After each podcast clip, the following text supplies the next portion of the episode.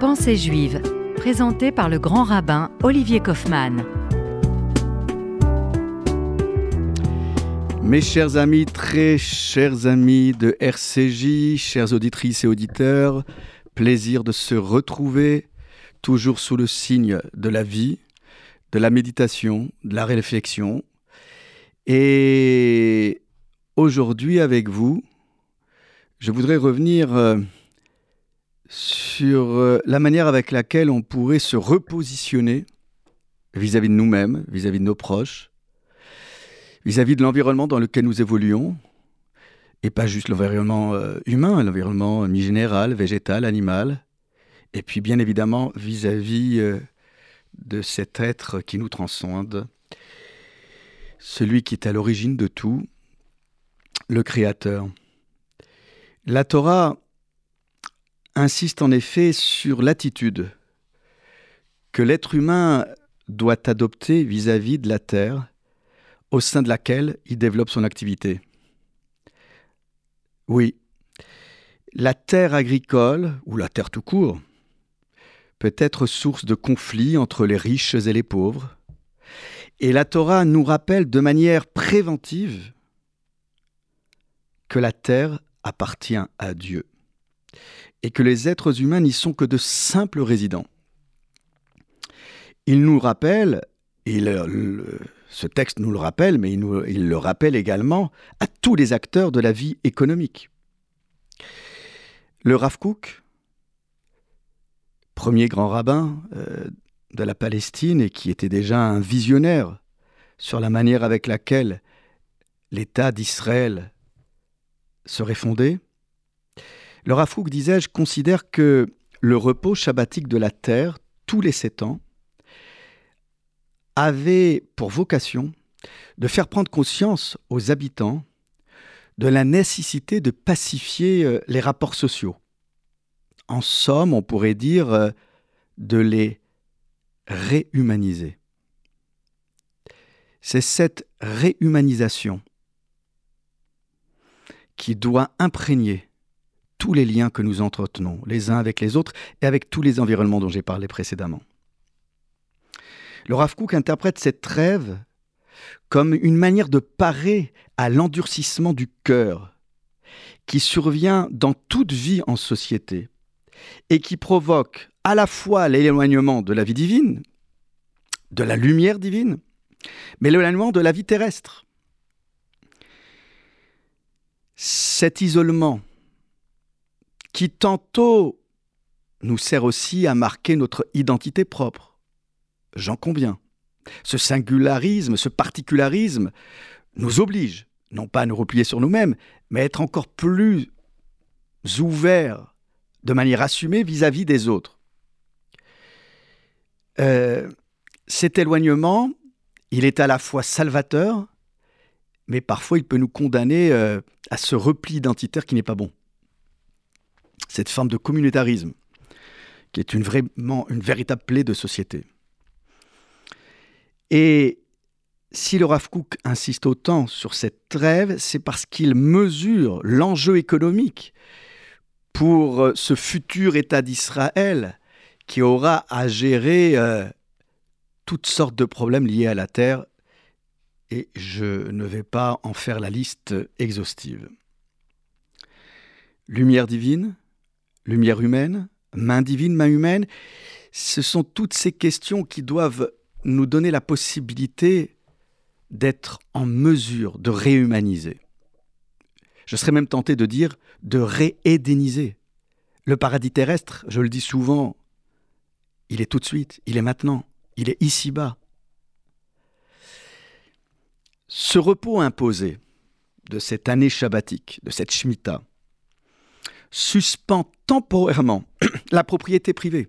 Alors oui, nous sommes très attachés à la notion de propriété privée. Et quand il va falloir se préparer à l'arrivée en terre d'Israël, il y aura un tirage au sort pour donner les lotissements de terre à chaque tribu. Et il sera question euh, d'être propriétaire. Et là encore, à la fois attachement à la notion de propriété privée, mais en même temps l'obligation d'avoir aussi un regard social. Et c'est ça, c'est cela, pardon, qui fait la singularité de la Torah. C'est qu'elle peut être à la fois, à la fois attachée à la notion de propriété privée, sans pour autant tomber dans l'écueil de la collectivisation, mais à un moment donné, mettre des frontières, mettre des limites, voire même une suspension temporaire de cette propriété privée, en mettant à disposition de tous les visiteurs, ouverture des enclos, les produits agricoles de la septième année. Quelle leçon d'humanité Quelle leçon d'humilité L'homme doit faire preuve par cette démarche d'humilité. Dans le livre du Deutéronome, plus précisément dans le début de la paracha de la section biblique Kitavo, qui insiste sur le moment où nous allons accéder à la terre d'Israël. Il est question de la récolte des produits de la terre. Et cette récolte des produits de la terre nous invite à remonter jusqu'au premier fondement de notre être afin de parvenir à saisir la signification de notre existence. Vous savez, ce texte que nous lisons dans la Haggadah le soir de Pessah, le soir de Pâques, Arami, Ovedavi, où nous remontons euh, euh, jusqu'à Jacob, l'araméen, a causé la perte de mon père. Eh bien, ce texte, nous le lisons comme le lisait l'agriculteur, le paysan, lorsqu'il a ramené une corbeille de fruits au temple de Jérusalem. Là encore, cette manière de se réapproprier une histoire, une histoire qui euh, est tantôt teintée euh, de joie, tantôt euh, teintée de souffrance, eh bien, nous avons là quelque chose qui doit encore une fois nous inciter à la réserve, à une forme de pudeur. Le principe des bikurim, les prémices des produits de la terre, est expliqué dans cette paracha Kitavo de manière très détaillée. À savoir, lorsque un agriculteur voyait poindre les premiers fruits de son labeur, il devait attacher un fil en signe de reconnaissance. Lorsque ceux-ci arrivaient à maturité, le paysan devait les rassembler dans une corbeille, monter à Jérusalem et les présenter devant le Cohen, le prêtre, et lui offrir ses fruits dans, un, dans une corbeille. Et il devait prononcer face au prêtre ce fameux texte dont je viens de parler, qui reprenait l'histoire du peuple d'Israël depuis de Jacob. Ce texte mentionnait les souffrances endurées par nos ancêtres, les épreuves, les obstacles qui parfois entravent notre libre circulation, notre liberté de culte, notre liberté de pensée, notre liberté de réunion,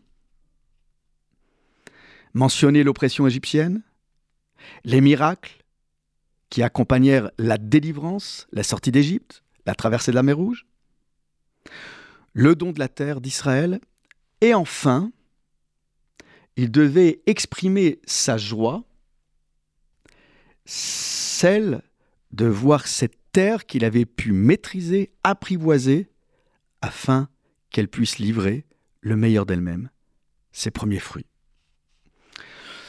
Selon le commentaire de Rachi, célèbre exégète champenois, la finalité de ce processus ritualisé de manière très détaillée dans le texte biblique, cette euh, finalité était d'affirmer solennellement que l'on n'était pas ingrat.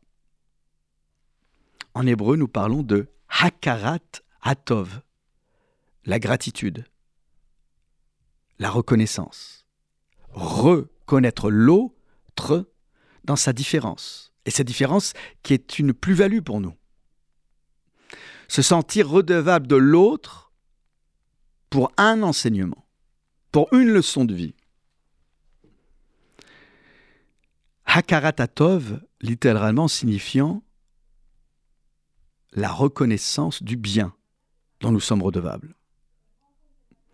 Et vous avez cette même notion, à contrario, qui euh, est révélée dans un autre commentaire de Rachi, cette fois-ci non pas dans le livre du Deutéronome, mais dans le livre de la Genèse, où à propos d'Adam, vous savez, ce Adam qui vient de consommer le fruit défendu, et lorsqu'il est interpellé par Dieu, Ayeka, où es-tu? Où en es-tu? Adam répond de manière magistrale C'est pas moi, c'est elle. Plus littéralement, euh, Haïcha Natata, il m'a dit C'est la femme que tu m'as donnée. Il se défausse sur la femme, Ève. Il cherche un alibi. Et non content de, de s'effausser sur cette femme, il dit Mais en plus, c'est toi qui me l'as proposé. Ashana Tata, il m'a dit. Commentaire de Rashi, Kafouille Tova. Ingrat. Il repousse le bien incarné par l'arrivée d'Ève, au point qu'il met du temps, contrairement à ce qu'il a pu faire avec tous les êtres constitutifs du Jardin d'Éden, il met du temps à lui trouver un nom, puisqu'au début il l'appelle femme, qui met Ish Lukachazot, parce que prélevé de Ish. Ah oui, pardonnez-moi l'expression, il s'est pas foulé. Euh, pour aller chercher l'essence même de ce qui pourrait faire le nom. L'acte de nomination est un acte fondateur dans notre tradition. Je rappelle que la nomination se fait le jour de la circoncision pour le garçon, proclamation du nom devant le Coran public, et pour la petite fille dès l'accouchement, au moment où il y a une lecture de Torah, lundi, jeudi ou le Shabbat, et le papa monte à la Torah devant le minyan, devant le quorum public, pour proclamer le nom. C'est un acte de reconnaissance. C'est le premier mot que nous apprenons à nos enfants. Modé ou modéani, je te suis reconnaissant. Avant même de mettre un pied à terre dans notre lit, nous sommes déjà dans une position, dans une posture de reconnaissance. Eh bien oui, oui, nous comprenons alors que pour, éprouver un sentiment de gratitude profond et sincère envers le Créateur, il est nécessaire parfois de se remémorer la misère de notre condition initiale pour prendre pleinement conscience du bien-être dont nous jouissons actuellement. Nous allons nous retrouver euh, dans quelques instants après une pause musicale rafraîchissante.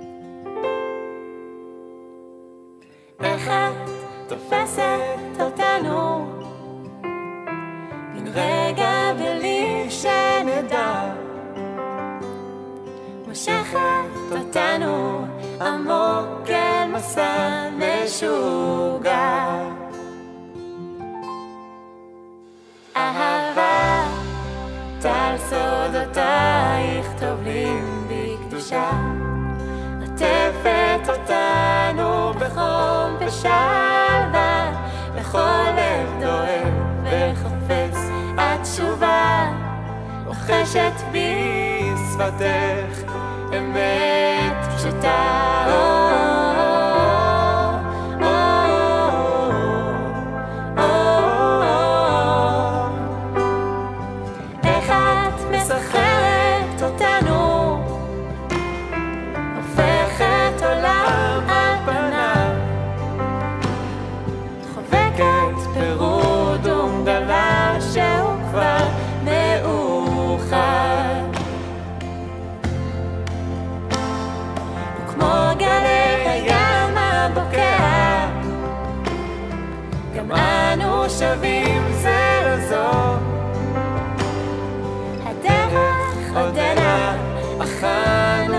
מונחים באינסוף.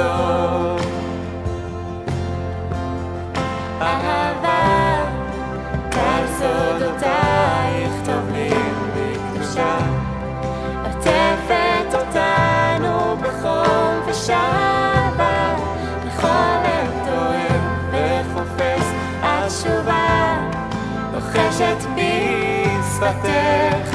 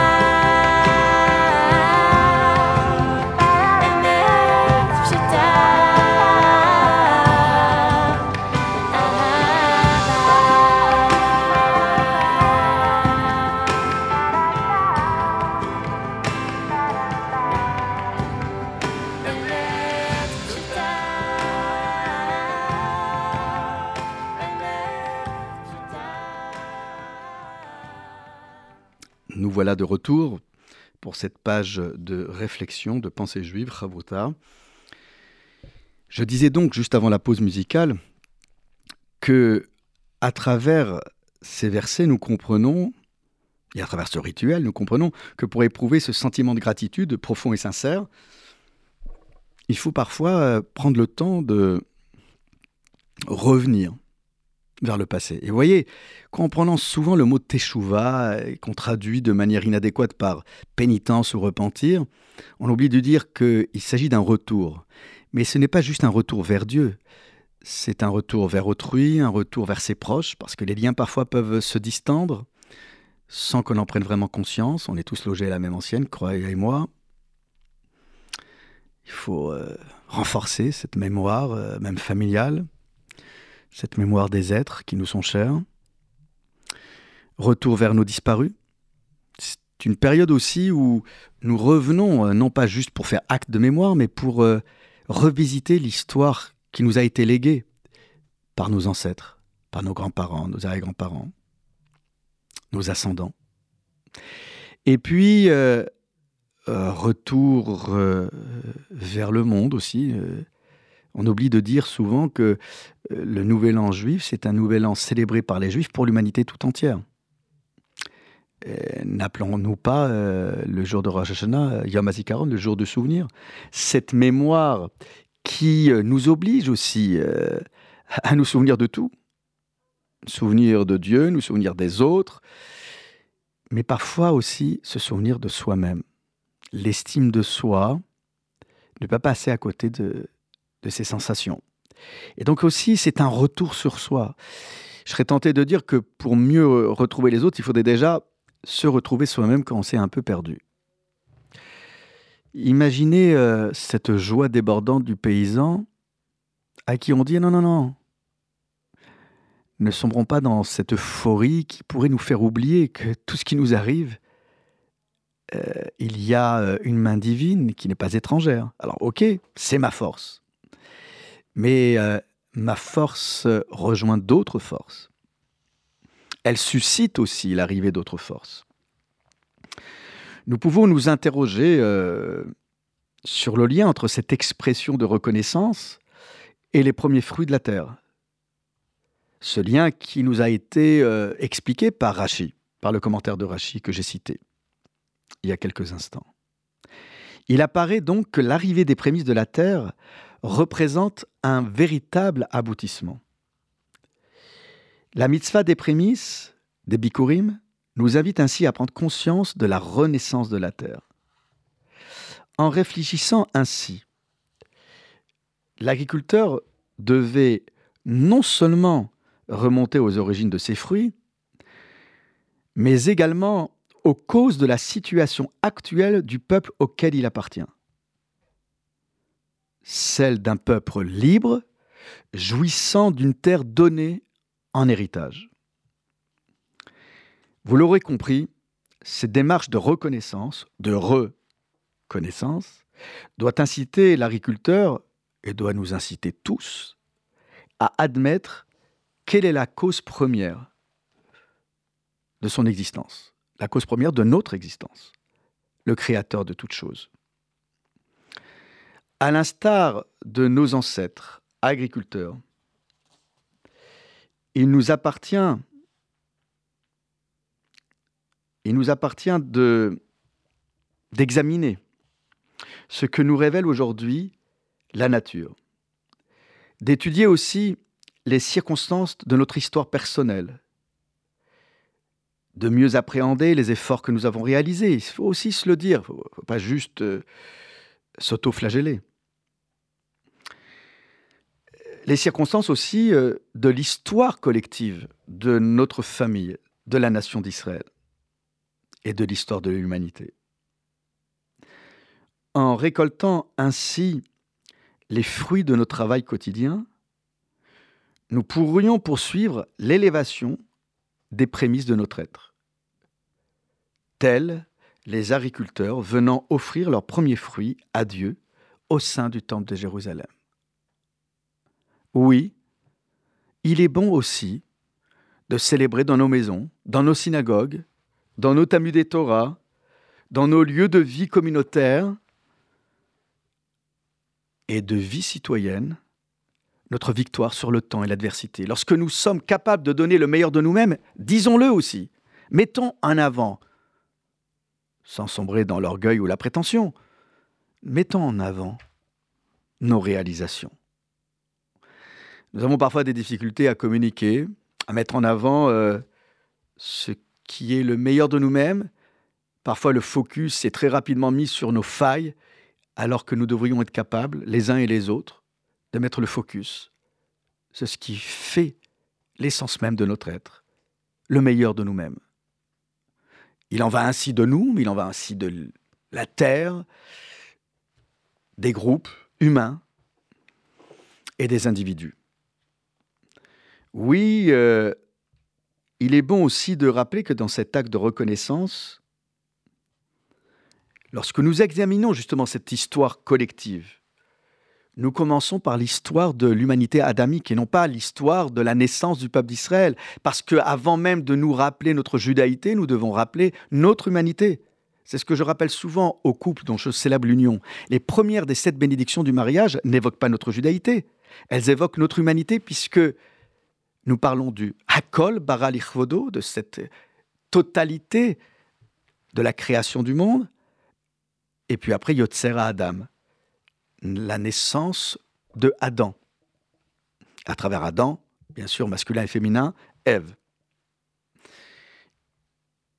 La tradition juive, lorsque nous la regardons de plus près, et j'en veux pour preuve euh, les Pirkei Avot, les Maximes des Pères, nous enseigne que les dix premières générations qui ont suivi la création du monde adamique étaient végétariennes.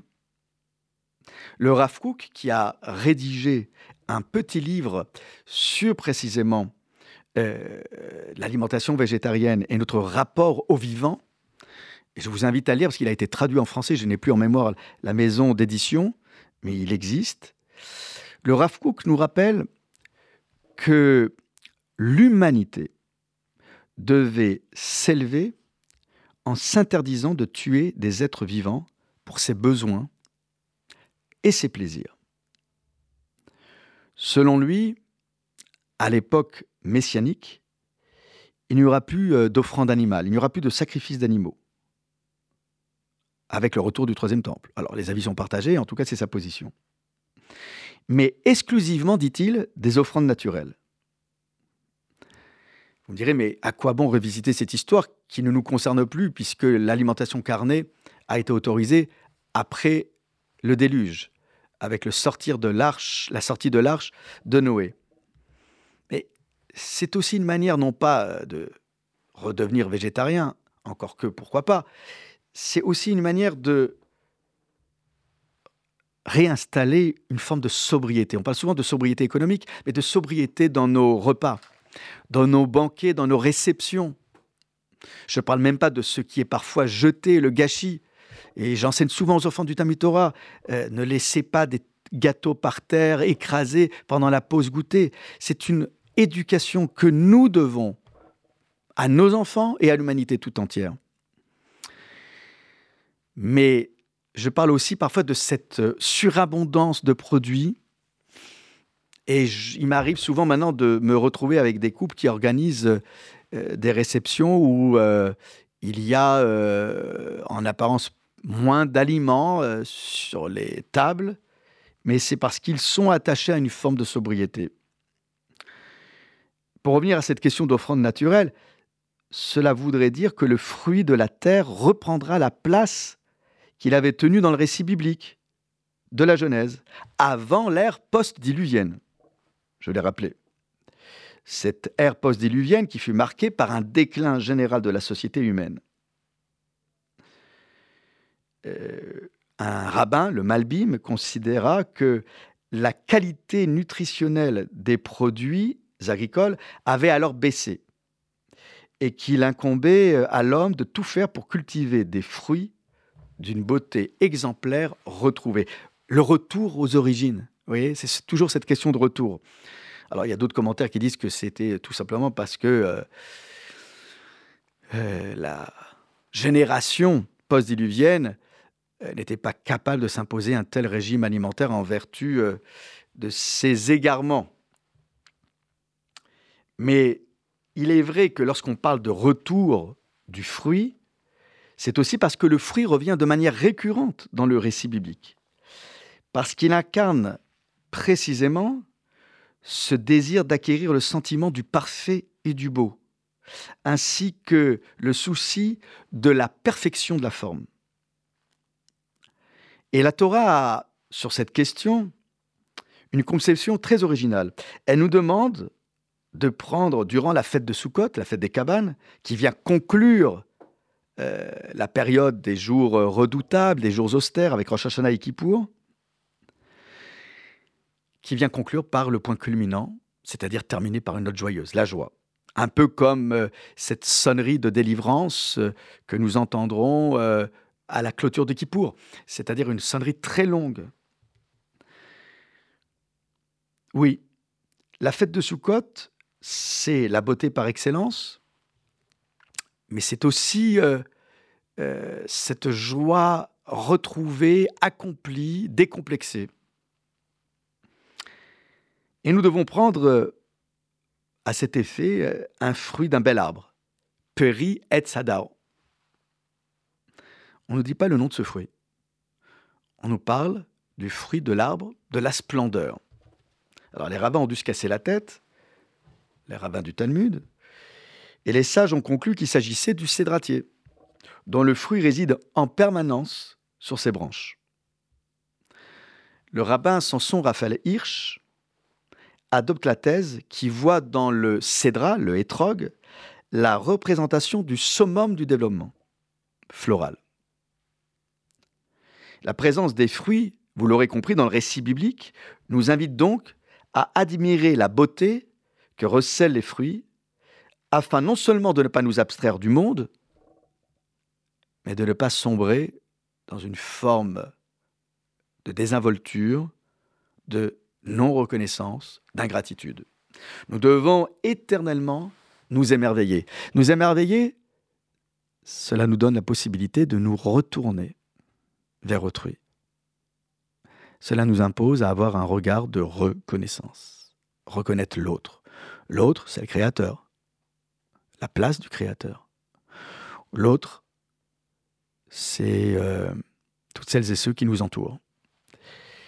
Là encore, si nous parlons du hétrog, nous pourrions parler aussi euh, des fruits qui sont évoqués, là encore dans le livre du Deutéronome. En l'occurrence, les sept espèces des fruits d'Israël. Et cette évocation fait l'éloge de la richesse de la terre promise. Et ce n'est peut-être pas par hasard que nous les mettons en avant dans l'ordre du rituel de consommation des fruits au moment de Toubishvat, de la célébration de, du Nouvel An, du Rosh Hashanah Laïnenot, du Nouvel An des arbres.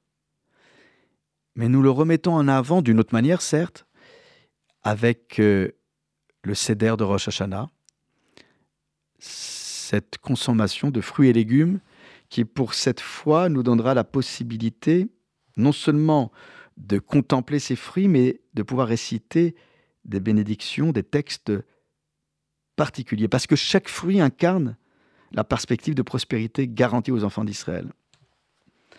Et si nous contemplons le bonheur physique dispensé par les sept espèces végétales, en bénéficiant de l'influence exercée par celle-ci, à condition d'y voir la main de Dieu.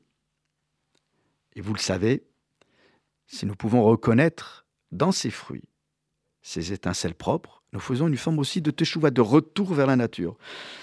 Comme par exemple les bienfaits euh, de l'huile d'olive. L'olive que euh, nous consommons euh, par exemple à Toubishvat, qui évoque la sagesse spirituelle. Cette fameuse grenade que nous consommerons à Rosh Hashanah, qui incarne la notion de fertilité. Ou encore ceux de la vigne que nous évoquons à Toubishvat et qui incarnent ces fruits de la vigne, la richesse et l'abondance matérielle. Ce sont donc toutes ces façons d'être qui nous permettent de nous retrouver à chaque fois dans une démarche de reconnaissance et qui est l'un, euh, me semble-t-il, des éléments constitutifs de ce retour, de cette échoua. Nous allons nous retrouver dans quelques instants après cette deuxième pause musicale. למענך אלוקינו עשה ולא לנו ראה עמידתנו דלים וריקים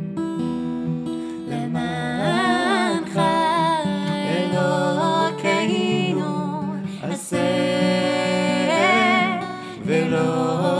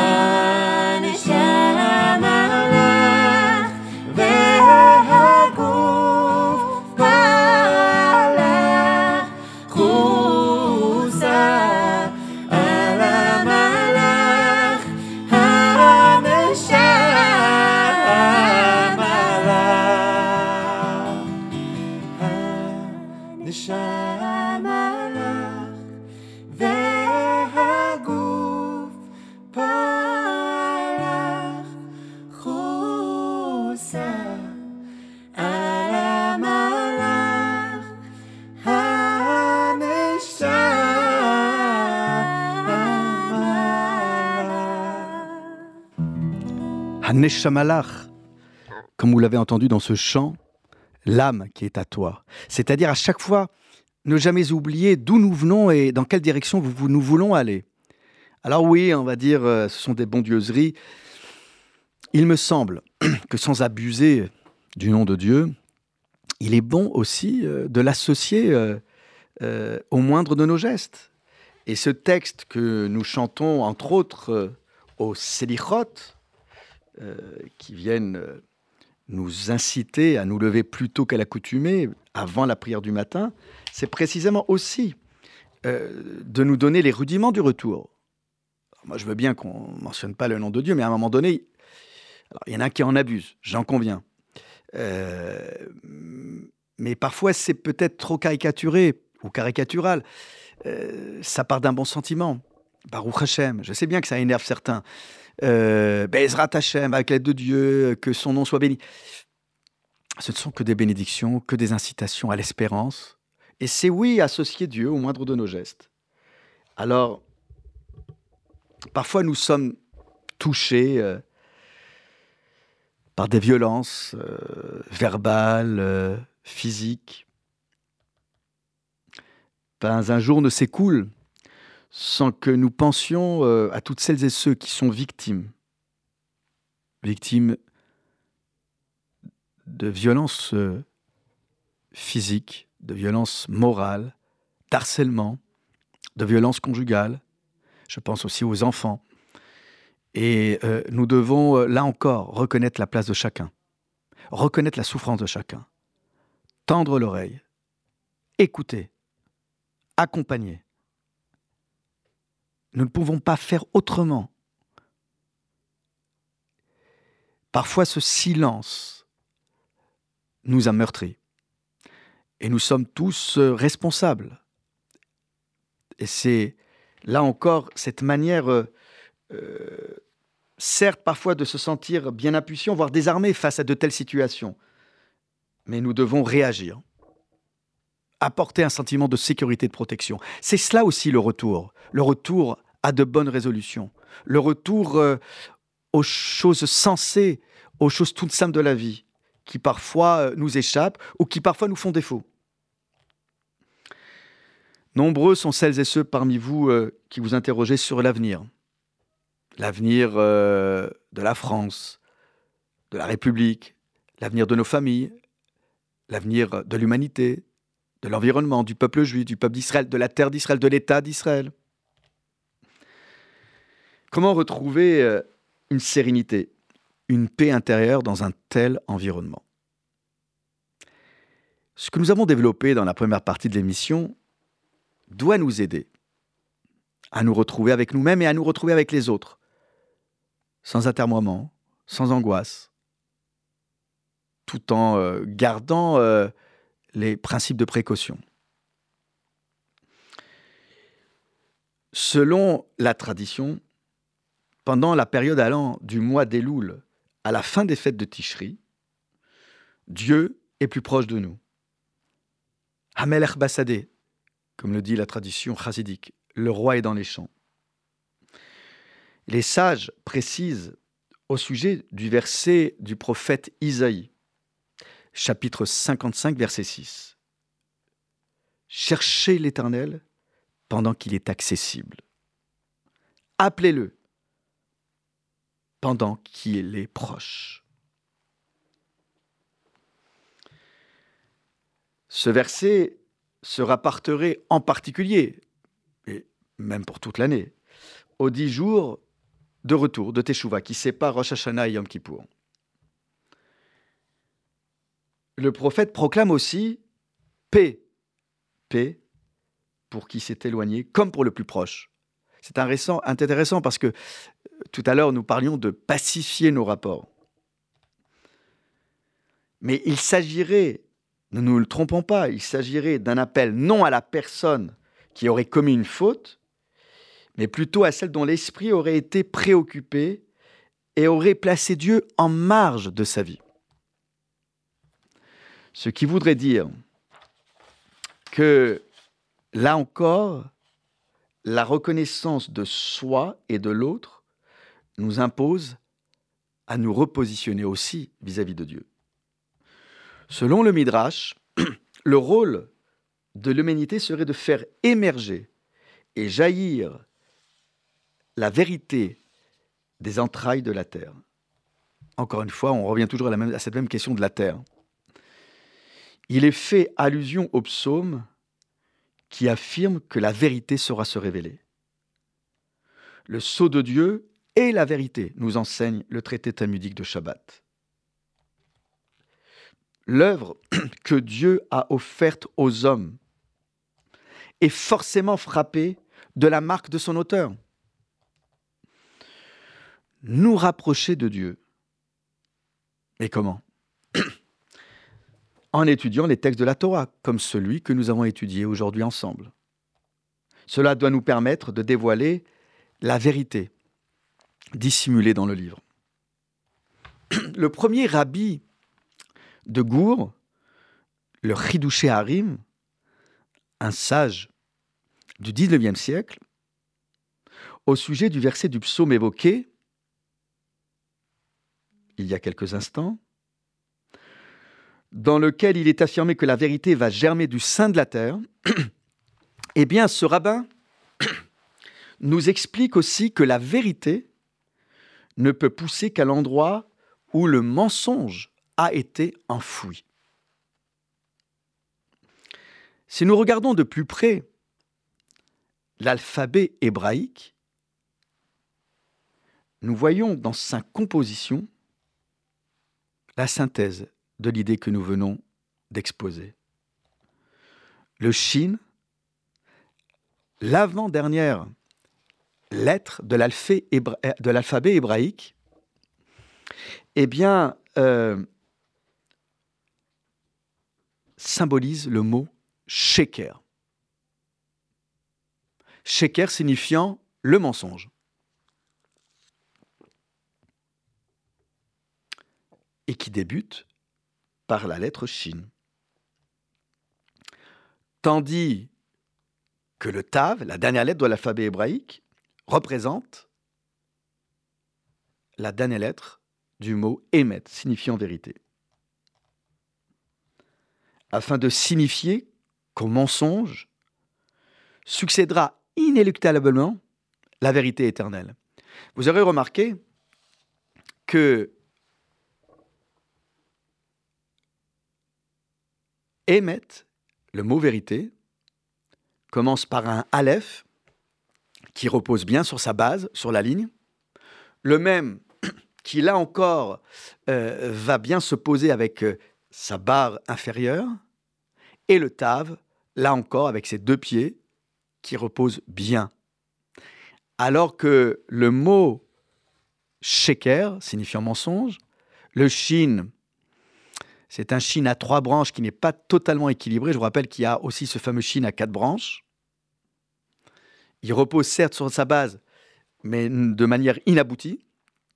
Le kouf, qui est à la fois un resh qui pose, qui se repose sur un seul pied, et le nun final qui lui déborde par le bas et non vers le haut. Et puis le resh, qui là encore ne repose que sur un pied. Vous avez donc le mot sheker, dont les lettres ne reposent pas de manière équilibrée sur la ligne euh, d'écriture, et le Hémet, dont les lettres reposent de manière beaucoup plus équilibrée. Déséquilibre et équilibre. Eh bien, si nous affirmons, comme l'affirment nos rabbins, que ces jours du mois d'Elul, ces dix jours du mois de Tishri entre Rosh et Kippour, si nous affirmons avec autant d'aplomb que Dieu est si présent et si proche, c'est qu'il réclame de notre part une détermination claire. Nous devons donc en fait montrer à Dieu, mais montrer aussi à nos proches, que nous souhaitons nous rapprocher de lui, nous rapprocher d'eux, en cherchant de toutes nos forces à associer à nos actes, à nos gestes et à nos réflexions de l'authenticité et de la sincérité. Nous devons prendre conscience que chacune de nos actions est déterminante pour le destin de nos familles, de nos proches, des groupes humains auxquels nous appartenons, du destin aussi du peuple juif. Alors oui, il faut retrouver des forces en nous pour nous rapprocher de nous-mêmes, de nos proches, du Créateur, nous élever, pour expliquer à nos enfants à chaque occasion que le peuple d'Israël a ceci de particulier, c'est qu'il doit associer Dieu au moindre de ses gestes. Alors oui, la réglementation, le Shulchan la loi juive est parfois euh, pesante, oppressante, parce que oui, elle euh, réglemente euh, tous les pans de notre vie intime, de notre vie privée et publique. Avant même de poser encore une fois le pied à terre, je l'ai rappelé au début d'émission, nous prononçons déjà un acte de reconnaissance. Je te suis reconnaissant. Associer Dieu au moindre de ses gestes, à toutes ses pensées, à tout son mode de vie, oui, ça peut paraître parfois étouffant, voire même pour certains de nos coreligionnaires asphyxiant. Alors il faut euh, tendre vers cette réussite spirituelle et matérielle. Oui, nous cherchons à tout prix à mettre en avant cette notion de vie, cette notion de reconnaissance. Parce que reconnaître l'autre, c'est faire un acte fondateur pour l'autre, mais pour soi-même aussi. C'est être encore plus vivant. Il n'y a rien de pire que l'ingratitude. Le psalmiste, le roi David, ne dit-il pas dans ce psaume que nous chantons le Shabbat, le vendredi soir, le Shabbat matin, le Yom HaShabbat, Tov leodot lachem, combien il est bon de marquer sa reconnaissance, à sa gratitude à l'endroit de Dieu. Comme il est bon, nous pourrions dire comme il est vital.